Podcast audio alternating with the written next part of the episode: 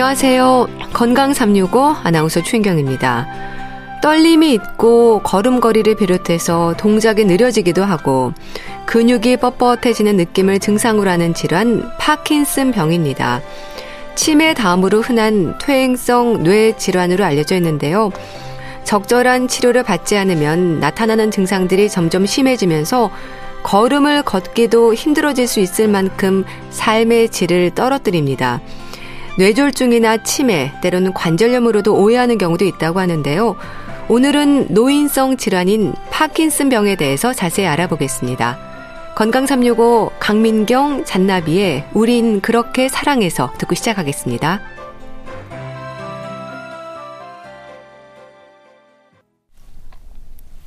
KBS 라디오 건강 365 함께 하고 계십니다. 손떨림이 있을 때 특히 노인들은 파킨슨 병에 대한 걱정이 많습니다. 글쎄요, 그럴까요? 손떨림 증상과 파킨슨 병 알아보겠습니다. 경희대 한의대 침구과 김용석 교수와 함께 합니다. 교수님 안녕하세요. 네, 안녕하세요. 손떨림이 파킨슨병의 증상 중 하나이긴 하죠. 그렇죠. 이제 손떨림이 이제 파킨슨병 중에 하나인데요. 이제 손떨림 하면 어 대부분 환자분들이 아 이거 중풍 아닌가? 네.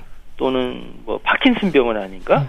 또 우리가 우스갯소리로 젊은 사람들이 그러면 너 알코올 중독 아니야? 아, 네. 이렇게 얘기를 하거든요. 네. 그러니까 손떨림이 나타나면 어르신들 같은 경우는 혹시나 파킨슨 병은 아닌가, 중풍은 아닌가 이렇게 덜컥 겁부터 먹게 되는 경우가 많거든요. 근데 이 손떨림의 증상이나 또는 종류가 여러 가지 있거든요. 네. 그렇기 때문에 무작정 겁내기보다는 정확하게 진단이 필요하죠. 네.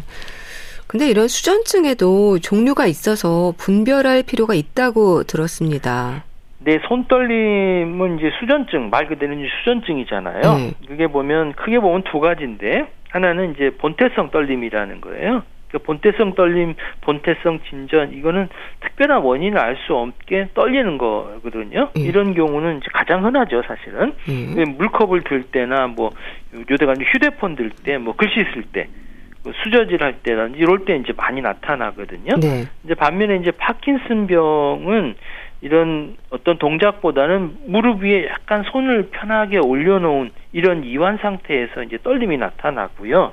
또 본태성 떨림은 대칭적으로 양쪽에 다 나타나는 경우가 있거든요. 네. 그리고 머리 또는 머리가 떨리기도 하고 목소리가 떨리기도 하는 이런 현상이 됐지만 이제 파킨슨병은 그렇지는 않고요. 그 외에도 이제 뭐 우리가 화를 부르르 내게 되면 손이 막 떨리잖아요. 네. 그리고 또뭐 어, 불안해도 음. 그다음에 많이 피로해도 또 허기져도 막 떨리고 그렇죠. 운동을 하고도 하고 카페인 드시고 나서 막 떨리잖아요. 네. 이런 경우는 이제 생리적으로 떨리는 경우는 병적인 건 아니고요. 네. 또 약물 때문에 이제 생기는 경우도 있고 근육이 너무 긴장해서 생기는 경우도 있고 또 뭐 대사가 빨라지는 갑상선 질환 같은 경우에도 이런 떨림이 나타날 수가 있기 때문에 네. 상당히 종류는 다양하죠. 네.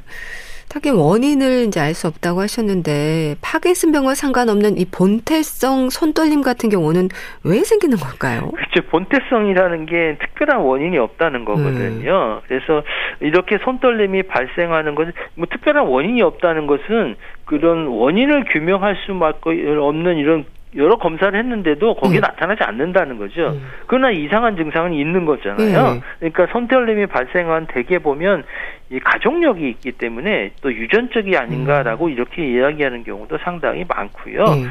또 손에 힘을 주거나 어떤 동작을 취할 때 증상이 심해지기 때문에 이런 경우는 뭐 활성 활동성, 운동성, 뭐 떨림 이렇게 이야기를 하는 경우도 많죠. 음. 그럼 수전증으로도 불리는 본태성 손떨림의 경우는 반드시 치료가 필요한 건 아닌가요? 어, 사실 이제 본태성 떨림은 그 자체로 건강에 큰 문제가 되는 병은 아니거든요. 음. 이게 손 떨림이 뭐 중풍 아니야 이렇게 생각해 두려워하는 거는 중풍에 대한 후유증 때문에 생기는 거거든요. 또 파킨슨 병도 파킨슨 병에는 후유증 때문에 그런데 사실은 이런 경우 손 떨림 증상은 뭐 죽고 사는 문제 사실 큰 문제가 되지는 음. 않는 거예요. 음. 근데 일상적인 사회생활이 조금 어렵게 됐잖아요. 손이 떨리게 되면 어, 저 사람이 음. 나를 어떻게 볼까 이런 음. 마음도 음. 생기게 되잖아요. 그런데 이렇게 이제 사회생활하는데 어렵게 할 수 있기 때문에 사실은 이제 치료가 필요한 거고요. 음. 저절로 낫는 경우가 거의 없기 때문에 예, 어떻게 보면 완치보다는 평생 관리하는 이런 쪽으로 보셔야 될 것 같고요. 네. 어 그러나 이제 손떨림 같은 경우는 대부분 원인이 잘 이제 해결되고 적절하게 치료를 받으면 조절이 조금 잘 되는 상황이거든요. 예를 들면 이제 심리적으로 불안한 상태의 증상이 더 심해지게 되면 뭐 심리적으로 안정시켜 주는 것들을 치료하게 되면 더 이런 증상들이 예, 개선될 수가 있겠죠. 네. 그럼 이런 수전증과 파킨슨병으로 인한 손떨림 증상의 차이 어떤 게 있습니까? 그렇죠. 손떨림은 이제 수전증 아니면 파킨슨병이 대부분 차지하는데 그 양상이 조금 다른거든요. 네. 그래서 떨리는 시기가 조금 달라요. 이제 파킨슨병 같은 경우는 주로 이제 안정할 때 가만히 있을 때 떨리는 거거든요. 그 그렇지만 이제 수전증은 어떤 자세를 터하거나 어떤 동작을 할 때 떨림이 나타나는 거예요. 그러니까 수전증 같은 경우는 팔, 이렇게 팔을 올려 이렇게 높이 올려놔 보면 막 떨기 시작하는 거고요. 예? 파키슨병 경우는 이제 손을 가만히 대고 있을 때 그때 막 떨리는 현상이 나타나고요. 또 하나 이제 글씨 쓰는 거도 좀 볼 수가 있어요. 수전증으로 인해서 손떨림은 글씨를 쓸 때 떨림이 나타나지만 글자 크기가 일정해요. 음. 근데 이제 파킨슨병은 글씨를 계속 쓰다 보면 점점 점점 글자 크기가 작아지는 이런 음. 현상이 생기고요. 음. 또 수전증은 젊은 사람들도 많이 생길 수 있거든요. 나이와 관계없이 나타날 수 있지만 이 파킨슨병은 대개 이제 연세가 드신 고령의 연령층에서 많이 나타나게 되고요. 이제 수전증 같은 경우는 양손이 모두 떨리지만 파킨슨병은 먼저 한쪽 손이 이렇게 떨리고 음. 수전증은 손이 이제 위아래로 떨리는데 이 파킨슨병은 손이 이제 앞뒤로 떨리는 이런 현상이 생기고요. 어 사실 이제 파킨슨병 초기가 증상이 있으면 이런 떨리는 거 외에도 움직임이 느려지고 또 걸음걸이가 이상해지고 자세가 불안정해지고 얼굴 표정이 이상해지는 이런 신경학적인 증상들이 같이 나타나게 되죠. 음. 그러니까 언제 어떻게 떨리는지가 진단에서 중요하네요. 네 그럼 그렇게 가만히 있어도 떨리고 손이 앞 뒤로 떨리는 증상에도 의미가 있는 건가요? 그렇죠. 이제 손이 언제 떨리느냐 이거 상당히 중요하고 어떤 모양으로 떨리냐 상당히 중요하거든요. 보통 이제 가만히 있을 때 떨리느냐 어떤 활동을 할 때 떨리느냐 자세를 취할 때 떨리느냐 내가 어떤 목적으로 운동을 할 때 떨리느냐에 따라서 좀 원인이 좀 달라지거든요. 음. 우리가 이제 가만히 있을 때 떨리는 이런 경우는 이제 연세가 드시면 노인성 떨림이나 파킨슨 초기 증상에 이렇게 나타나는 경우가 많거든요. 주로 이제 손이나 머리 이렇게 나타나고 빈도가 그렇게 높고 비교적 운동 범위가 낮은 이런 어, 떨림이고 음. 파키슨 같은 경우는 엄지 손가락과 두 번째 손가락에 마치 환약을 빚는 듯하게 이렇게 이런 손가락이 아, 움직이는 증상이 예. 생기고요. 그 다음에 이제 활동 운동이나 어떤 자세할 때 떨리는 경우는 글씨 쓸 때나 손가락을 쫙 펴서 손을 쫙 펴서 손가락을 이렇게 쭉 펴기면 그때 떨리는 경우가 있거든요. 이런 경우가 이제 수전증인 경우가 상당히 많고요. 음. 또 이제 기도 진전이라고 해서 예, 손가락과 손가락을 서로 마주치게 왼손가락과 두, 그다음에 오른쪽 손가락을 서로 마주치게 했을 때 이 마주치는 부위에 가까웠을 때 더 많이 떨리는 경우가 있거든요. 우리 또 손가락을 코에 갖다가 대라고 하면 코로 가까이 갔을 때 더 많이 떨리는 경우가 있어요. 음. 이런 경우는 이제 손해 쪽에 문제가 있는 것으로 우리가 파악하죠. 네. 자, 오늘 파킨슨병에 대해서 이제 말씀 주시면 좋겠는데요. 우선 파킨슨병은 어떤 질환인가요? 이 파킨슨병은 우리가 뭐 잘 알리죠. 무하마드 알리 같은 사람들, 뭐 교황도 이런 병이 있었다고 음. 많이들 알려져 있잖아요. 요게 이제 신경 퇴행성 질환이에요. 그러니까 신경 질환 중에 이제 퇴행성 질환, 치매 같은 것도 마찬가지로 퇴행성 질환 중에 하나인데, 예. 이런 파킨슨병은 중뇌라는 부위에 흑질이 있거든요. 거기에서 이제 도파민을 만드는 세포가 이제 퇴화돼서 나타나는 증상이거든요. 음. 도파민이 뭐냐 그러면 우리 몸이 원하는 대로 정교하게 움직일 수 있도록 하는 아주 신경 전달 물질이에요. 그러니까 여기가 부족하게 되면 운동 조절이 안 되는 거잖아요. 음. 그러면 동작이 느려지고 손발이 뻣뻣해지고 떨리는 이런 증상들이 나타나게 되는 거죠. 음. 노화가 지적이 되던데 원인도 궁금합니다. 그렇죠. 이제 파킨슨병은 앞에 말씀드렸지만 신경 퇴행성 질환이잖아요. 네. 치매 다음으로 많이 발생하는 퇴행성 뇌질환 중에 하나거든요. 그러니까 퇴행성이라는 거는 뭐냐면 나이가 들어 생기는 병이다 이렇게 이해하시면 돼요. 우리가 기계도 오래 쓰면 고장 나잖아요. 예. 몸도 오래 쓰면 고장 나거든요. 뇌도 마찬가지거든요. 그래서 파킨슨병은 이제 노년층에서 많이 발생하는 질환이기 때문에 연세가 드시면 드실수록 이 병에 걸릴 위험은 사실 높아지는 거지요. 음. 그렇다고 해서 젊은 사람들이 오지 않는 병은 아닌 거거든요. 음. 전 세계적으로 한 60세 이상 노년 인구의 한 1%가 파킨슨 병으로 영향을 받는다고 알려져 있, 거든요 음. 그렇기 때문에 이제 노인성 이제 노화 과정으로 신경 세포가 어느 정도 손상이 돼서 네. 일어나는 것이다 이렇게 볼 수가 있지요.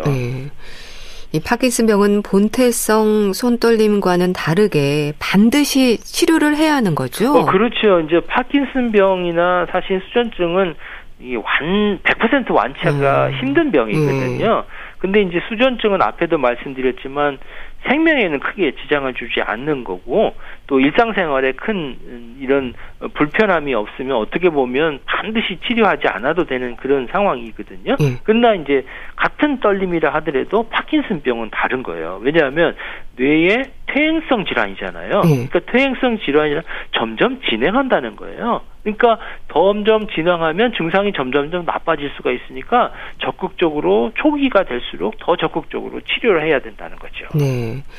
뇌 퇴행성 질환이라고 하셨는데 그럼 파킨슨병을 방치하면 구체적으로 어떤 위험이 있나요? 네, 파킨슨병은 그러니까 이제 증상이 점점 점점 진행한다고 그랬잖아요. 네. 그러니까 정상이 진행되는 따라서 한 다섯 개 단계로 나누거든요. 네. 첫 번째 단계는 한쪽 팔 다리가 뭐 뻣뻣하고 굳어지고 떨리는 이런 증상이 나타나다가 이제 점점 2단계, 3단계, 4단계, 5단계까지 가면 휠체어를 사용해서 운동해야 될 정도로 몸이 이제 굳어지는 네. 이런 상태가 되죠. 이렇게 굳어지면 어떻게 되겠어요? 결국 우리가 사망하게 되는 아주 무서운 질환이기 때문에 초기에 정확하게 진단을 받고 그리고 적극적인 치료를 반드시 해야 되는 거거든요. 예. 사실 파킨슨병 환자분이 2단계, 3단계 수준에서 적절하게 치료를 받으면 뭐 정상 증상들이 1단계 수준으로 이렇게 좋아질 수 아, 있고요. 아, 예. 또 뭐 4단계, 5단계 있다 할지라도 치료만 잘 받으시면 본인 스스로 일상생활 할 수 있을 정도까지는 회복될 수가 있으니까 너무 염려하실 필요는 없죠. 음. 그렇게 몸이 서서히 굳으면서 생명을 위협하기까지 아주 천천히 진행이 되는 건가요? 그렇지. 이제 파킨슨병은 아주 서서히 시작되고 음. 조금씩 조금씩 진행되기 때문에 어떻게 보면 언제부터 이 병이 생긴지 사실 정확하게 아, 알기 네. 어려운 경우가 있어요. 그러다 보면 이제 파킨슨병을 앓고 있는 환자분들이 파킨슨병에 나타난 어떤 특징적인 증상이 나타나기 전에 한 수년 전부터 이제 전조증 같은 거라고 볼 수 있겠죠.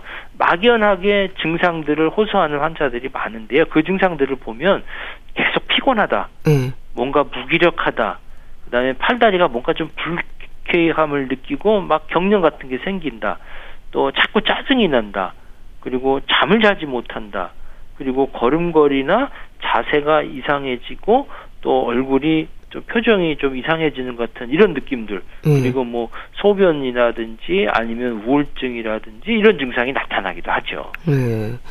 그러니까 파킨슨병의 증상으로 뭐 손떨림 외에도 피곤, 무기력감, 뭐 우울증 얘기하셨는데 다른 질환들의 증상과 상당히 비슷한 경우도 있네요. 그렇죠. 이제 파킨슨병에 나타나는 증상은 사실 되게 다양하거든요.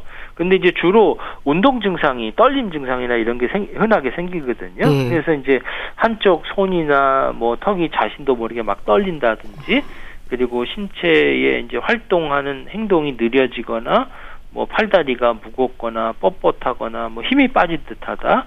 또 뭐 걸을 때 이제 거부정하게 이제 허리가 굽고 또 한쪽 다리가 무거운 느낌이 들면서 이제 땅에 이제 질질 끌린다든지 음. 그다음에 방바닥에서 이제 돌아눕기가 힘들고 음. 또 의자에서 버떡 일어나기가 힘들어지고 이런 현상들이 생기고요. 대개 이제 떨림과 또 운동의 움직임이 느려지고 뻣뻣해지는 것들이 대표적인 이런 증상이라고 볼 수가 있죠. 음, 그래서 또 중풍과 혼동하는 분들도 있다고 하던데요. 그렇죠. 이제 이 병이 혹시 중풍하고 이제 증상들이 비슷하기 때문에 네. 중풍 아닌가 이렇게 하시는 경우가 많거든요. 왜냐하면 중풍이나 파킨슨병 모두 다 이제 걸음걸이가 둔해지잖아요. 네. 그리고 팔다리 힘이 없어지는 이런 현상이 생기니까 비슷하게 생각하지만 사실은 다른 병이에요. 그러니까 중풍은 뇌혈관에 어떤 이상이 생기니까 이게 뇌경색이나 뇌출혈이 인해서 신경이 이제 손상이 돼서 팔다리 마비되거나 뭐 언어가 이상하거나 어지러움증이 이렇게 나타나는 질환이죠. 음. 그래서 파킨슨병은 앞에 말씀드렸지만 도파민이 부족해서 뇌의 퇴행성 변화로서 전신의 기능들이 떨어지면서 팔다리가 힘이 없고 떨리는 이런 증상을 나타내는 거고요. 음. 중풍 같은 경우는 풍병은 빨리 생긴다고 말씀드렸잖아요. 음. 갑자기 음. 발생하는 게 대표군이에요. 그리고 이런 경우는 뭐 고혈압이나 당뇨병이나 심장병이나 이런 위험 인자가 있고요. 파킨슨병은 천천히 진행한다고 그랬잖아요. 음. 본인도 느끼지 못할 정도의 어떤 행동이 느려지거나 떨리거나 얼굴의 표정이 이상하거나 이렇게 서서히 시작돼서 병이 어느 정도 이렇게 진행돼서 발전하는 경우가 상당히 많지요. 음. 그렇다면 파킨스병 환자들이 겪는 일상의 불편이랄까요? 네, 걸음걸이가 좀 둔해진다고 하셨는데 우선은 걷는 일에서부터 많이 힘드실 것 같습니다. 어떨까요? 사실 이제 걸음걸이가 특징적인 걸음걸이가 있기 때문에 이런 어르신들의 예, 병을 진단하는 데 있어서 걸음걸이가 상당히 중요하거든요. 네. 그래서 이제 환자분들이 오면 저 같은 경우는 한번 걸어보세요 음. 이렇게 하거든요. 이제 병원에 들어오실 때부터 걸음걸이가 어떤가 이제 확인을 해야겠지요. 그래서 걸음걸이가 평소보다 조금 다르게 느껴지면 뭔가 몸에 이상이 있다라는 것을 볼 수가 있거든요. 네. 그리고 파킨슨병은 중풍과 더불어서 이제 보행 장애를 일으키는 아주 대표적인 질환이거든요. 그러니까 파킨슨 병은 하루 아침에 이제 걸음걸이가 이상해지는 이 중풍와는 달리 서서히 발이 끌리기 시작하고 걸음이 느려지는 형태가 나타나거든요. 네. 이러면 몸이 굳어지고 중심이 안 잡히잖아요. 그러면은 보행 자체가 어려우니까 주춤주춤하면서 아주 작은 보폭으로 잔걸음을 걷게 되죠. 그러다 보면 어떻게 돼요? 문턱 같은 데 걸려서 넘어지기가 쉽잖아요. 네. 그리고 특징적인 소개는 뭐냐면 파킨슨병 환자분들은 이 발이 이제 얼어붙은 것 같아서 첫 발을 뛰기가 힘들어요. 음. 근데 한 번 뛰기 시작하면 발동이 걸리면 나중에 이제 멈추기가 힘들어지는 거죠. 그러니까 이래 보행이 아주 힘들어지고 중심 잡기가 힘들어지는 현상이 생길 수가 있죠. 음. 이 파킨슨병은 치료를 해도 완치가 되는 질환은 아닌 거죠. 꾸준한 치료와 관리로 증상을 좀 완화하는 게 중요하다고 들었습니다. 그렇죠. 파킨슨병의 치료는 이게 퇴행성 질환이니까 나이를 거꾸로 먹을 수는 없잖아요. 그러니까 완치라기보다는 병이 진행되는 것을 조금 천천히 하게 하고 증상을 완화시켜서 일상생활 하는데 삶의 질을 개선시키는 것이 목표가 되겠지요. 네. 예. 파킨슨병 이제 환자들이 말씀하셨듯이 아무래도 고령인 경우가 많잖아요. 네. 다른 질환으로도 치료 중인 분들이 많을 텐데 이제 관리에서 어렵고 불편한 부분들은 없을까요? 사실 이제 파킨슨병으로 거동이 불편해지면 어, 대부분 일상생활 하는데 무력감을 느끼거든요. 또 그리고 우울증도 생기고요. 많이 쓰지를 않으니까 이제 골다공증 같은 게 생기고 음. 또 중심을 잡지 못하고 자꾸 넘어질 수 있으니까 뭐 골절 같은 것도 생길 수가 있겠고요. 일상생활을 많이 하지 않기 때문에 뭐 내과적인 합병증 같은 예를 들면 폐렴이라든지 욕창이라든지 어떤 요로 감염 같은 위험한 합병증이 이렇게 나타날 수가 있고요. 예. 사실 파킨슨병 질병 자체도 위험하지만 그 증상으로 인해서 이제 어, 2차적인 뭐 골절이라든지 낙상이라든지 또 합병증으로 인해서 문제를 일으키는 경우가 상당히 많이 있기 때문에 예. 빠른 조치가 필요하죠. 네. 자, 파킨스병 치료에서 이제 약물과 함께 운동 치료 강조가 되던데요. 운동을 어떻게 해야 하는 건가요? 이 파킨슨병은 운동 조절의 이상의 문제를 일으키는 질환이잖아요. 네. 그러니까 활동력도 떨어지고 운동 조절이 안 되니까 자세가 이상하게 나타나는 거거든요. 특히 이제 고개가 앞으로 쏠리면서 어깨와 등이 이렇게 구부러지는 형태가 생겨요. 그렇기 때문에 스트레칭을 많이 해야 되거든요. 몸을 곧게 펴는 이런 스트레칭 운동이 무엇보다도 중요하고요. 예. 또 하나는 이제 힘이 떨어지니까 근력을 이렇게 강화해주는 이런 운동도 좀 필요하거든요. 그리고 신체 기능을 유지하기 위해서 무엇보다 중요한 게 운동인데요. 예. 운동은 한 번 하고 마는 게 아니라 지속적으로 하는 게 무엇보다도 중요해요. 뭐 대개 보면 운동하라고 하면 한두 번 하다가 음. 아니 별 효과 없는 것 같은데 음. 이렇게 말씀하시고 안 하는 분들이 상당히 많은데 운동은 지속적으로 하는 게 무엇보다도 중요하고요. 음. 몸이 그것들을 익혀야 되니까요. 그래서 할 수 있는 운동이라는 건 걷기라든지 스트레칭이라든지 근력 운동하는 게 무엇보다도 중요한데요. 이런 운동은 가능하면 매일 하시는 게 좋고요. 예. 어떻게 보면 규칙적으로 시계를 맞춰서 일정한 시간 내에 운동을 하시는 게 좋을 것 같고요. 또 운동하라고 그러면 어떤 분들은 한 번에 많이 하려고 하세요. 그럼 네. 많이 효과가 좋은 것 같지만 그렇지 않거든요. 대개 하루에 한 20분 정도 꾸준하게 하는 것이 좋고요. 또 힘들면 좀 쉬어가면서 해야지 내가 오늘 이거 해야지 하고 내 능력에 넘어서 이렇게 하게 되면 오히려 더 부작용이 있을 수가 있으니까 주의하셔야 됩니다. 네. 또 증상 완화의 방법으로 침 치료도 도움이 될까요? 그렇죠. 한약에서 파킨슨 치료는 어, 완치라기보다는 증상 완화하고 삶의 질 개선이잖아요. 음. 약물 치료에도 이제 효과를 볼 수 있지만 약물로 조절이 잘 안 되고 증상이 여전히 있으면서 또 약물의 부작용으로 장기간 사용하지 못하는 경우에 이제 삶의 질을 개선하기 위해서 이제 침 치료를 하게 되는데요. 음. 침 치료는 일반적으로 이제 혈액순환을 좋게 지켜주는 거예요. 그러니까 혈액순환도 좋게 해줌으로 신경을 보호하고 그 다음에 근육이 뭉쳐진 것들을 풀어주기 때문에 근육이 뻣뻣하거나 경직돼 있는 것들을 풀어주고 운동 증상들을 개선시키는 그런 효과가 있지요. 네. 이침 치료를 매일 맞는 건 아니죠. 적당한 주기라는 게 있을까요? 그렇죠. 이제 침 치료를 매일 맞아요. 이렇게 얘기하시는 네. 분 상당히 많은데요. 어, 침 치료를 이제 증상에 따라서 급 성일 경우에는 매일 치료하지만 일반적으로는 한 이틀에 한 번 정도 치료를 해요. 네. 왜냐하면 이제 침 치료를 하게 되면 침이 이제 근육 내에 찔려지잖아요. 그러면 근육 같은 것들이 조직이 손상이 되겠죠. 음. 그러면 그 조직이 손상된 게 회복되는데 한 이틀 걸리거든요. 음. 회복되지 않은 데다가 또 자극을 계속하게 되면 더 많이 아파질 수가 있죠. 음. 그래서 한 이틀 한 번 해주시고 증상들이 조금 개선이 되면 뭐 일주일에 두 번, 또 일주일에 한 번, 뭐 이주에 한 번 이렇게 조금 늘려주죠. 음. 이 파킨슨 병이 치매 일종이라는 말도 하고요. 또 파킨슨 병 환자들의 경우 치매로 이어질 위험이 높다는 말도 합니다. 어떨까요? 네, 파킨슨 병하고 이제 치매는 이제 같은 뇌 퇴행성 질환이거든요. 예. 근데 문제는 뭐냐 병이 시작되는 시점이 좀 달라요. 어, 쉽게 말하면 이제 치매는 어 이런 알츠하이머 증상이 이제 인지 기능 장애로 시작돼서 그 다음에는 이제 인지 기능이 안 되니까 그다음에 운동 장애로 넘어가는 거거든요. 음. 근데 이제 파킨슨 병은 운동 장애부터 시작돼서 점점 점점 퇴화돼서 인지 기능에까지 영향을 줄 수가 있지요. 그러니까 이 치매는 깜빡깜빡하는 증상으로 시작한다면 파킨슨 병은 손 떨리는 증상으로 시작하게 되는 거거든요. 그런데 음.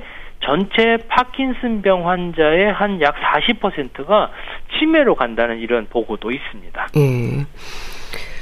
이 파킨스병 환자들이 생활에서 좀 삼가야 하는 부분이랄까요? 지적이 되는 부분들도 있을 텐데 좀 알려주세요. 네, 이제 파킨슨병 같은 뇌 퇴행성 질환은 완치가 어려운 병이잖아요.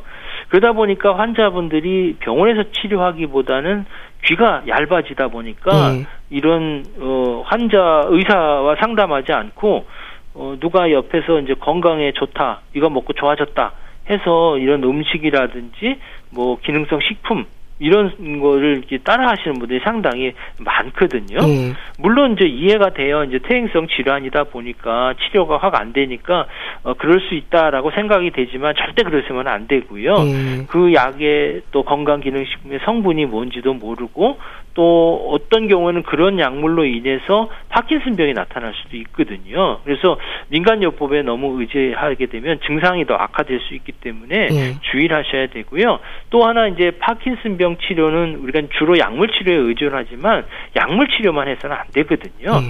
파킨슨병 진단하기는 처음부터 약물 치료에 의존하기보다는 뭐 어, 적절한 취미 생활이라든지 운동이라든지 다른 사람과의 관계를 계속해서 유지함으로써 사회생활을 하시는 게 중요하고요. 네. 그 중에 중요한 게 규칙적으로 운동하는 거예요. 자신에 맞는 그런 운동을 규칙적으로 지속적으로 이렇게 하시는 게 좋겠고요. 무엇보다도 자꾸 몸을 펴는 스트레칭을 자꾸 해줘야 몸이 뻣뻣해지는 것을 막고 그 다음에 근육을 강화시키는 운동을 해서 회복시켜주는 게 좋습니다. 네, 알겠습니다. 자, 오늘은 파킨슨병에 대해서 자세히 알아봤는데요. 경희대 한의대 침국과 김용석 교수와 함께했습니다. 감사합니다. 네, 감사합니다. KBS 라디오 건강 365 함께 하고 계신데요. 캐니 로긴스의 The More We Try 듣고 다시 오겠습니다.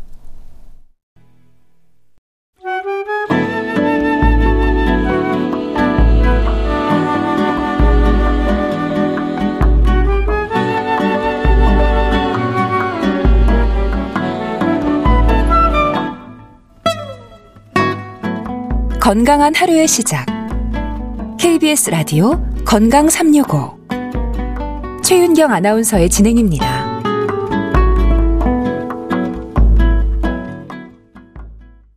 KBS 라디오 건강 365 함께 하고 계십니다. 주말에 건강 책 정보 북컬럼니스트 홍순철 씨 자리했습니다. 어서 오세요. 네, 안녕하세요.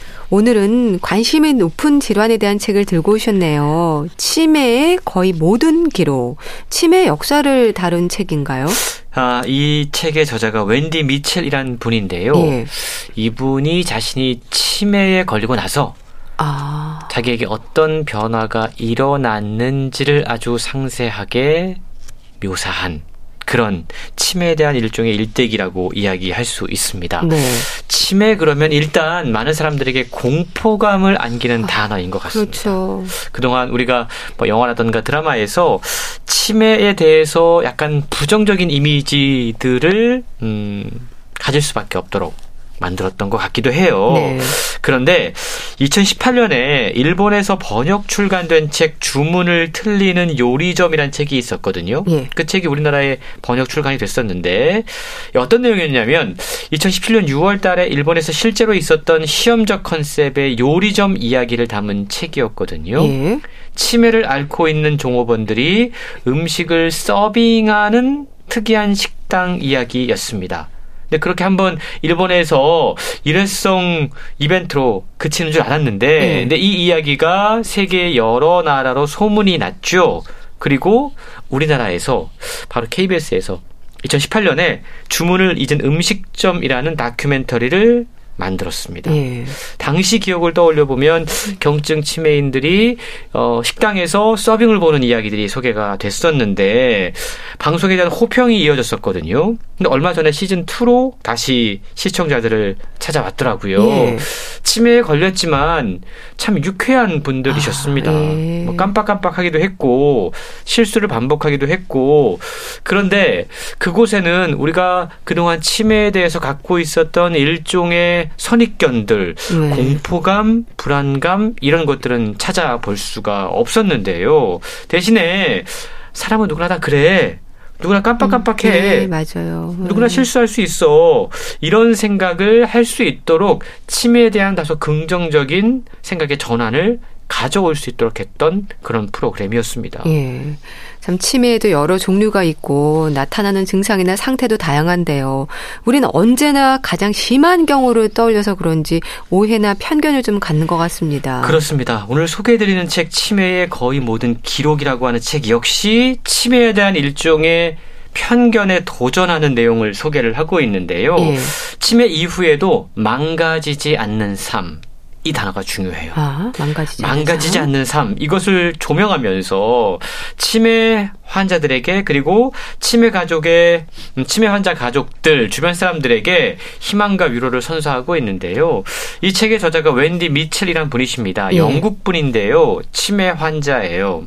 근데 이분이 20년 동안 영국 국민의료보험 NHS에서 비임상팀 팀장으로 일을 하던 중에 2014년 7월 달에 치매 진단을 받았습니다. 네. 이때 나이가 58세. 아이고, 예. 상당히 이른 나이에 치매 그렇네요. 진단을 받았던 거죠. 그리고 이 상황에 대해서 어떻게 대처를 해야 되는가 나름 고민하고 방법을 찾았는데 사회나 병원이나 치매에 대해서 별로 아는 것이 없다라는 사실을 알고 나서 본인이 충격을 받게 됩니다. 예. 이대로 내 삶이 끝나는 걸까? 아니다. 나는 이후에도 망가지지 않는 삶을 살 거다. 나의 삶을 기록해서 치매 진단 이후에도 삶이 있다는 사실을 알려야겠다라고 생각했다고 그럽니다. 예. 실제로 지금도 그 일을 헌신적으로 하고 있고 그 내용이 책을 통해 소개를 하고 있는데요. 처음에는 치매 진단을 받고 음. 인생의 끝이다라고 느꼈다고 그럽니다. 하지만 저자는 스스로 새로운 시작을 선언을 했죠. 그리고 자신에게 어떠한 일들이 일어나고 있는지 변화의 모든 것들을 상세히 기록했다고 그럽니다. 네. 책에 보면 치매 당사자인 저자가 들려주는 치매에 대한 어떤 다양한 정보들이 소개가 되고 있는 건데요. 그녀의 기록을 한마디로 요약하자면 치매가 있어도 좋은 삶, 살만한 삶이었습니다. 음. 그러니까 치매 당사자가 들려주는 자신의 얘기인 건데 치매가 있어도 좋은 삶, 망가지지 않는 삶, 어떻게 얘기가 되고 있나요? 58세의 조기 치매 진단을 받고, 음, 처음에는 상당히 막막했다. 당연하죠. 예. 이야기를 하고 있습니다. 본인이, 어, 국민의료보험, 그러니까 의료기관에 몸담고 있었거든요. 근데 치매에 대해서 본인이 알고 있는 것이라고는 그냥 단편적으로 미디어에서 접한 그런 내용뿐이었다고 그럽니다. 예. 그리고 치매 그러면 가장 많은 분들이 떠올리는 게 기억이 사라진다. 라는 거예요. 저자 역시 하나둘씩 기억이 사라지고 내 삶에 대한 통제력도 완전히 상실하게 되겠지? 수십 년 전에 남편과 이혼하고 홀로 키운 두 딸에게 짐이 되면 어쩔까? 라는 생각에 사로 잡혔다고 그럽니다. 네. 그러다가 이대로 절망적으로 하루하루 시간이 지나는 것을 방관하며 살 수 없겠다라고 생각하고 새로운 삶을 시작하게 되는데요. 그 새로운 삶이 바로 블로그를 열어서 자신에게 일어나는 몸과 마음과 감정의 변화를 기록하기 시작한 겁니다. 네.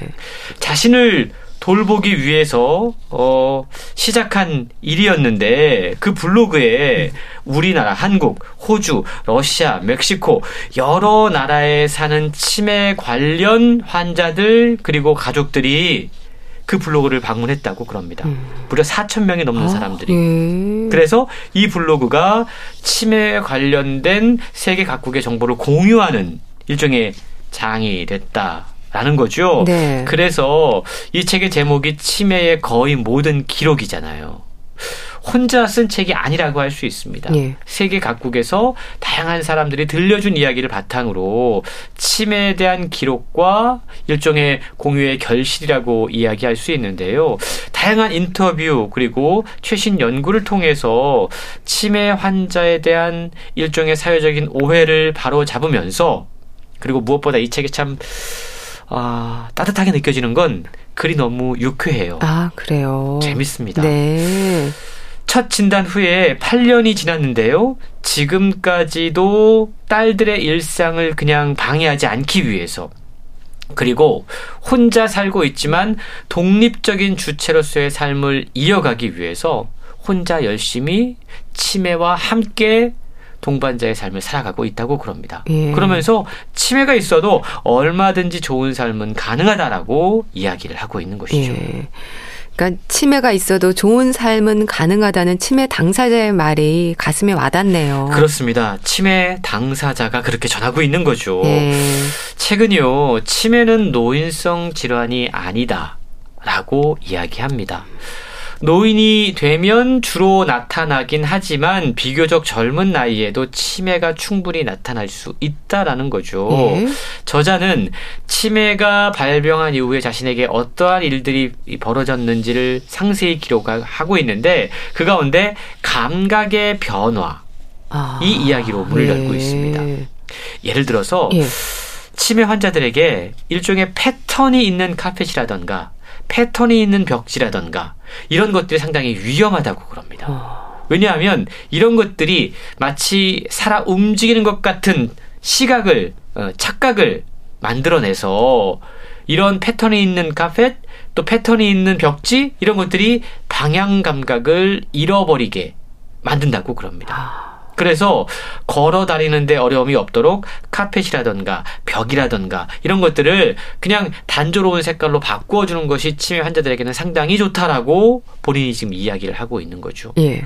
또 치매에 딱 걸리게 되면 음 식사의 즐거움 물론 뭐 여러 가지 즐거움들이 떨어지긴 하지만 무엇보다 먹는 것의 즐거움이 상당히 떨어진다고 그럽니다. 그리고 음식이라든가 사람과의 관계를 변화시키게 되는데 아무래도 감각 기관이 떨어지다 보니까 서양 사람들은 칼질을 자주 하잖아요. 예. 이 칼질이 서툴러져서 툭하면 음식을 음. 떨어뜨리게 예. 되고 또 고기를 얼마나 씹어야 되는지 오래 씹어야 되는지 그 감각을 잃어버린 음, 탓에 고기를 제대로 씹지 않고 목에 넘겨서 캑캑거리는 일도 자주 아, 벌어졌다고 그렇군요. 또 감각 기관이 자꾸만 무뎌지다 보니까 뜨거운 감자를 삼킨 뒤에 뒤늦게 이 감자가 뜨겁다는 사실을 어, 알게 되고 또 그랬음에도 불구하고 그걸 금방 잊어버린 거예요. 음. 또 뜨거운 감자를 또 삼키고 입안에 화상을 입는 이런 일들까지 책에 네. 기록이 되고 있는데요. 감각 환각이라고 하는 것 역시 치매 환자들에게 자주 발현되는 증상이라고 그럽니다. 저자가 어느 날 TV를 보다가 화재 냄새가 나는 것을 느꼈다고 그래요. 예. 그래서 큰일 났다. 어디 불이 났지? 음, 예. 막 다급하게 이곳저곳을 막 찾았는데 화재 흔적을 찾지 못했다고 그럽니다. 아. 이게 왜냐하면 예. 진짜 이, 이 화재 냄새가 아니라 일종의 환각 증세, 였다라는 것을 뒤늦게 알았기 때문인데요. 이런 일들을 여러 차례 겪고 나서 나에게 아, 환각 증세가 자주 올 수 있겠구나라는 생각을 하게 됐다라는 거죠.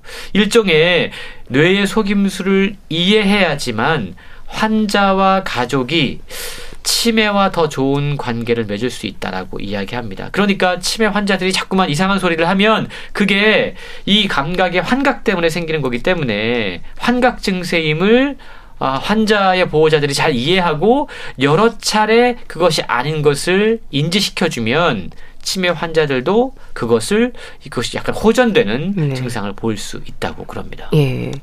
뇌 속임수를 이해해야 환자와 가족이 치매와 더 좋은 관계를 맺을 수 있다. 이건 치매에 대한 오해가 또 부담으로 이어지는 현실을 지적하는 것 같습니다. 그렇습니다. 치매 환자들의 감각, 또 관계, 의사 소통, 또 환경, 감정, 태도, 아, 치매가 불러오게 되는 인간 삶의 거의 모든 영역을 이 책을 통해서 확인해 볼 수가 있는데요. 네. 치매 그러면 기억과 통제력을 잃어간다. 우리가 이렇게 생각을 할 수 있습니다. 그런데 치매 당사자로서 저자는 전혀 그렇지 않다라고 답하고 있습니다. 네. 대부분의 사람은 나이가 들면서 음, 내가 가진 게 아니라 내게 없는 것에 집중을 합니다. 그러면서 자기 자신을 괴롭히죠. 난 이것도 없고 저것도 음, 없고. 이게 이제 일반 사람들의 모습인데요. 네. 치매 환자는 지금 당장의 순간에만 집중할 아. 수 있다고 그래요. 네. 그래서 치매에 걸리는 게 되게 잔인한 일이긴 하지만 네. 의외로 예기치 않은 선물들을 받게 된다라고 저자는 소개하고 있는데요. 걱정이 줄어드는 거죠. 창밖으로 햇살이 쏟아지는 정원을 바라보면서 느긋한 오후를 보내고 있는데 불현듯 돌아가신 아버지의 실루엣이 저자 앞에 아, 나타났다고 예. 그럽니다. 오랜 경험을 통해서 이게 환영임을 알았어요. 근데 저자는 지금 나에게 나타난 이 순간을 보다 즐기기로 했다. 예. 라고 이야기를 하고 있는데, 치매 상황 가운데서도 나를 찾아온 아버지, 그리웠던 아버지의 방문을 축 축복으로 여겼다고 음. 그럽니다. 네. 그리고 그 순간을 정말 충실하게 즐겼다. 이것이 치매 환자에게 찾아온 일종의 축복이다라고 이야기하고 있는데요. 대신 저자는 치매를 바라보는 미디어의 여러 가지 고정관념, 치매 환자들을 규정하고 있는 기존 미디어라든가 언론들을 꼬집으면서 간병인과 가족들을 위해서 어떻게 그들과 함께 할 것인지 실질적인 조언을 건네주고 있습니다. 예. 사실 치매 환자 당사자도 힘들지만 가족이나 주변 사람들도 치매에 대한 걱정이 많은데요. 그럼 현실적인 조언이라고 한다면 어떤 부분들이 소개가 되고 있나요? 예. 우리가 그 부모가 되면 어린 아이들, 자녀들을 양육할 때 보통 그렇게 하죠. 항상 참 노심초사합니다. 예. 아, 얘, 얘, 얘가 어떻게 음. 하면 좀 안전하게 살 수 있지. 그러니까 위험에 빠지지 않도록 항상 촉각을 곤두세우는 우리 자신의 모습을 발견할 수가 있어요. 예. 그런데 어느 순간이 되면 아, 약간 빈틈을 두어야 자녀가 잘 성장한다라는 걸 깨닫게 됩니다. 자녀가 실수를 해도 그냥 내버려 둬야지 스스로 그 실수를 통해서 배울 수 있는 것이 있다라는 것을 깨닫는 때가 부모들에게 오게 되죠. 예.